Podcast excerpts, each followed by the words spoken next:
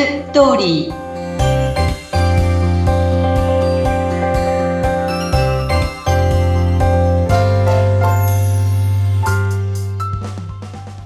皆様こんにちは結婚相談所ライフツリーの和田光です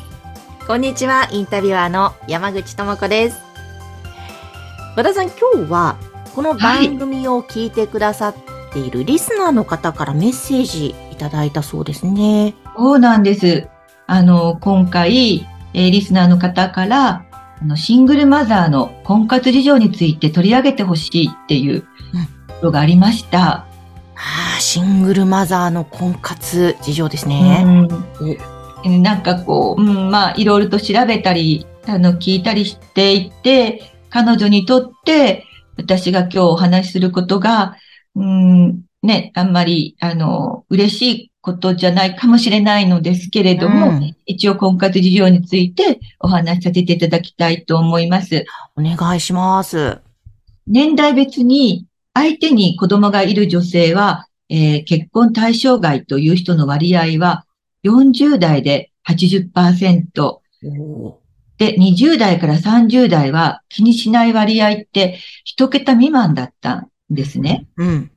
で、50代を超えると許容する人の割合は大きくなるんですけれども、これはすでに年齢的にも自立した子供さんがいることだからというふうに言われてます。うん。で、子供さんの年齢が幼いか、もしくはまあ、えー、17、8歳以上の場合は、再婚がうまくいきやすいということなんですよね。うんうん。で、私の周りの相談所にも、あの、聞いてみたんですね。まあ、小学生とか中学生をお持ちの、えー、そういうシングルマザーの方って結婚したかどうかっていう話を聞いたんですけども、やはりなかなか難しかったっていうことで、うん、で、一組結婚したのは女性が経済的にすごく自立してらっしゃる方。うん。だから自分の子供のことは自分でやれるっていうダンスだったっていうことでしたね。うん、なるほど。で、うん、なかなかその、うちの会員の男性たちとかにも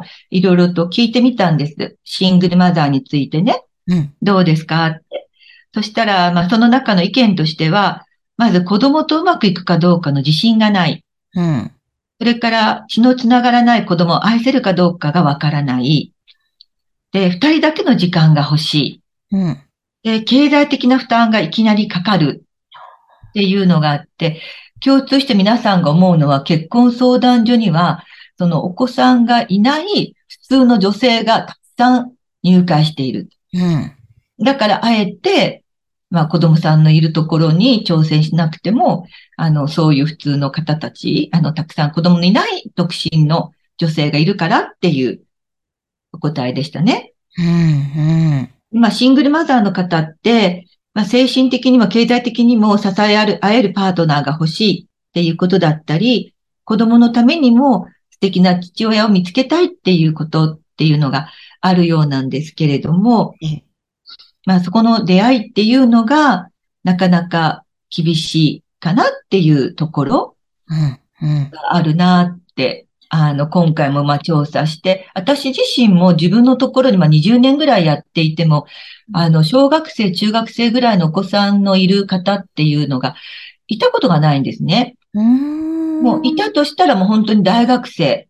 で、そういう方たちは皆さん結婚はしていってるんです。うんうん、だからその実際に自分がお世話したことがないものですから、うん、まあ、あの、現実の話っていうのはね、うまく伝えられないんですけれども、うん、うん、そういう人たちがじゃあどこで出会えるかなっていうのも考えたんですけど、うん、なんか今年の1月に、えっと、マッチングアプリであの、あの前澤さんね、が監修したシングルマザーを対象とする婚活マッチングアプリコアリっていうのがリリースされたんです。あの前澤さんですか？そうそうそう、あの前澤さんが。はい、そう。で、その直後にもすぐ炎上したんですね。うん。で、翌日配信停止になったんです。へで、なぜかというと一番大きかったのは、うん、子供に対する性的虐待を懸念する声っていうことだったんですよ。へだからちょっとこういうとこがまあ難しいなっていうところありますね。なるほどね。まあ普通に、まあ、コンや合コンはね、あの、そもそも恋愛したいとか、もうカジュアルな出会いを求めてる人が多いので、例えば、その方に子供さんがいるってなると、あ、あ、もうそれはもうなしって思うか、それとも変にこう、なんていうか、遊び目的だけで付き合おうとするかっていうこともあるし、うん、あと、婚活パーティーって、あの、まあ、相手のプロフィールがね、もう最初からわかるのでね、あの、お子さんがいるとかいないとかも分かってくるわけなのですが、うん、あの、子供なしっていう方の参加が圧倒的に多いわけなので、うん、やっぱそこだと、またそれはそれなりにハードルがあるかなって思うんですよね。うんうん、で、まあ、あの、相談所でも、えっ、ー、と、シングルマザーを応援しているっていう相談所もあるので、まあ、そういうところで、こう、システムだけじゃなくて、もうちょっと、あの、手組みっていうか、そういう人を探してくれるようなところで、そんな数はね、紹介してもらえる数っていうのはあんまりないかもしれないけれども、うん、あの、そういう方って一つ一つのお見合いをすごく大事にされるので、うん、相手にお子さんがいる場合もあるしだろうし、お子さんがいても大丈夫ですよっていう方も、まあ中にはね、いらっしゃる。もう自分がもうある程度こう、例えば40代後半ぐらいの男性で、もう自分自身が子供を作ることは難しい。でもやっぱり子供がいたらいいなって思うような男性も中にはいると思うので、うんそういう人との出会いっていうところを、まあ、ちょっと模索してみられたらどうかなって思うんですよね。うんうん。いや、これ参考になるかわからないんですが、私もシングルマザーで、はい、まあ今娘大きいんですが、ちょっと娘が小6か中1、まさに思春期の頃ですね。うん、あの、知り合いの方から、ちょっとそろそろともちゃんお見合いでもしてみないって言われて、うん、はあ、そうかと思って、2回ぐらいですかね。はい。見合いをしたことがあるんですが、まあ両方ともダメだったんですね、結果。うん、うん。で、その時にまず気づいたのが、私の中で、やっぱり子供が大切だったので、思春期ですし、あ、再婚をしたいっていう気持ちがさほど強くないんだなと、まあ私の中で、大変その、そんな状態で失礼だったんですけども、お見合いしたの。も。でもあまりそこの自分の気持ちに気づかない、知ら、わからなくて、えー、お見合いをした結果、あ、私の中でそこまで強く再婚しなきゃみたいな、したいとかがないんだなと思って、ただ今の子供との生活を幸せに楽しく生きる方がいいなと思ったので、もうなんかスパッと割り切って、そして、もう結婚という席入れる入れないにこだわらなくてもいいのではないかという感じもあったので、なんかそこにこだわる意味がわからなくなってきて、あ、あ、もういいやと思って、なんか、再婚っていうのを、すごくその当時いろんな人から言われてたんですけども、再婚した方がいいよ。ああ、私はいいやってなんか思えて、そのせもずっと子供との生活を楽しくっていうので今来てるので、この先またわからないですけど、うん。うん。なんかこういう生き方してる人も周りもいっぱいいるので、うん、これは楽しいし、いいかなという感覚で私はいますね。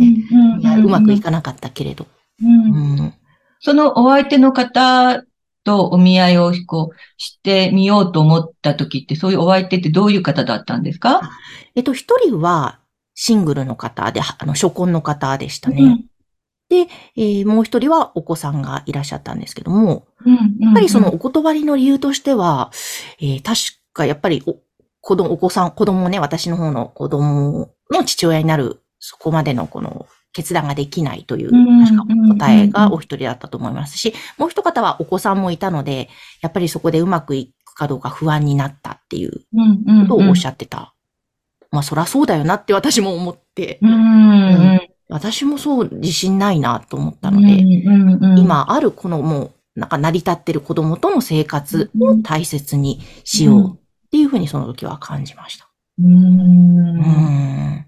ねえ、まあねどうなんでしょうかね。皆さんそれぞれですけどね。うん、そう、価値観とかね、考えは本当それぞれなので、もし、でもやっぱり再婚したいと思えば、ね、そういうふうな道がきっと開けるんでしょうし、諦めることはないですもんね。そうですね。パーティーでもあの、たまに見るのは、こう、シングルマザーが、うん、あの、っていうことをこう歌ってるパーティーがあるので、うん、まあ、そういうところにね、いらっしゃる男性っていうのもね、まあ、出会いもあるかもしれないですしね。うん、うん、そうですよね。いや、本当なかなかね、厳しい現実はありますけれども、まあ、それを知っといた方がいいですしね。知った上で自分は、じゃあどうするかな？自分にとっての幸せって何だろうって考えるきっかけにも私はね、お見合い失敗した時になったので、